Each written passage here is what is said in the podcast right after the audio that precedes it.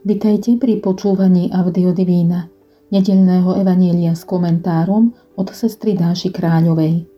V dnešnú nedeľu, kedy prežívame záver Vianočného obdobia, nám Matúš vo svojom evaníliu v 3. kapitole vo veršoch 13 až 17 Ježiša už nepredstavuje ako malé dieťa, ale posúva nás v čase o dobrých 30 rokov dopredu na breh Jordánu, kde nad Ježišom zaznieva otcov hlas – toto je môj milovaný syn. Dovoľme tomuto hlasu Otca zostúpiť aj do hlbín nášho srdca a prosme Ducha Svetého, aby On sám otváral náš sluch. Duchu Svetý, Ty si pripravil srdce i telo Panny Márie, aby prijala slovo poslané od Otca. Už predtým, ako našlo príbytok v jej lone, ho našlo v jej srdci, keď ho s dôverou prijímala priprav aj moje srdce na prijatie Božieho slova, aby v ňom malo bezpečný príbytok, mohlo rásť, dozrievať a v správnom čase sa stať telom. Zjaviť sa cez moje ruky, nohy, ústa, cez moju celú osobu.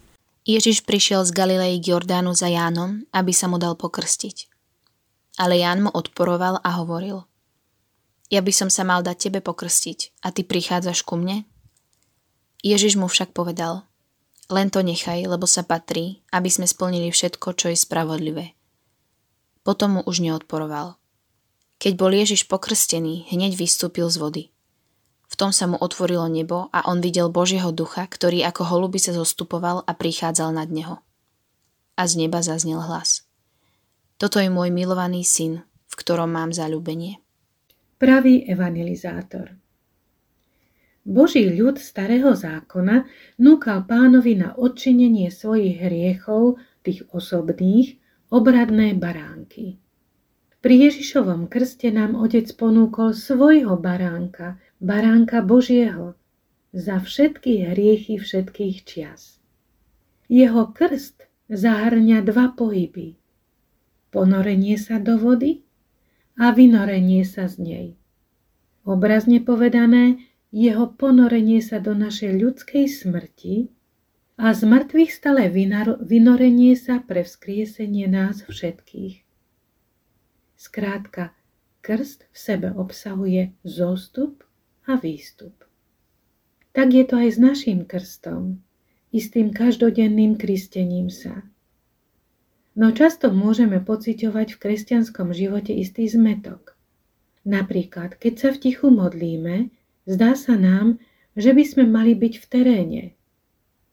Keď sa bezúspešne lovíme po svete duše, či robíme tú najmonotónnejšiu prácu, aká existuje, mávame pocit, že by sme mali byť radšej pred bohostánkom. Alebo si kladieme otázku, treba byť odvážnejší, a priebojnejší v ohlasovaní Evanielia? Či naopak trpezlivejší a pokornejší? Alebo keď sa modlíme, máme sa viac snažiť v modlitbe, či sa väčšmi pánovi odovstať?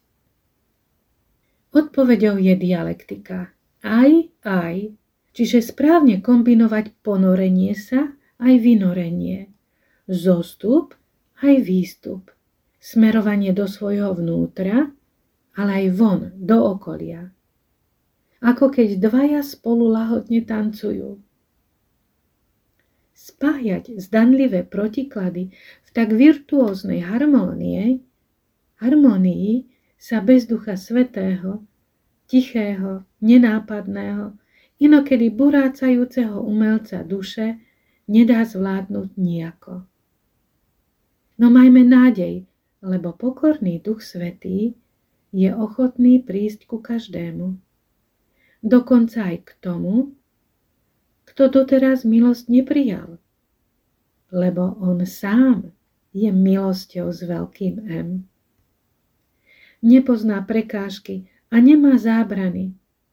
Či vstupuje do katedrály, alebo do Luníkovského Mašličkova, a to nielen stehal a plechov, ale predovšetkým do príbytkov ľudských srdc. Tento dvojitý pohyb vidíme aj na príklade Jána Krstiteľa, dôverne poznajúceho Ducha Svetého už od života svojej matky. Najprv ponížene vyznáva v Jánovom evanieliu, že Ježiša nespoznal, to je zostup, otvorene hovorí pravdu o sebe, a potom svedčí, že to, čo robí, robí preto, aby bol známym Ježiš. A to je výstup. Obracia pozornosť všetkých nie na seba, ale na Ježiša. Tak vyzerá svedectvo opravdivého evangelizátora aj dnes.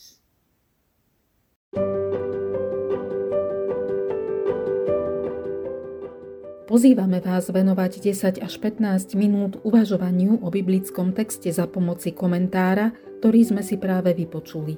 Znova, s objasneným pohľadom na text, sa započúvajme do slov Evanielia.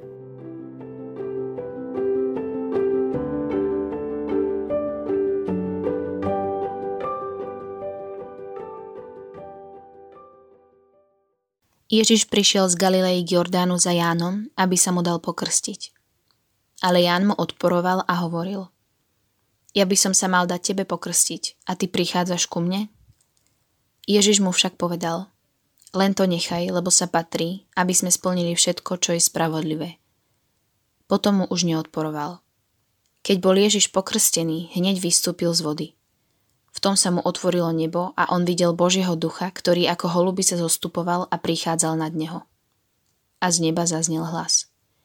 Toto je môj milovaný syn, v ktorom mám zalúbenie.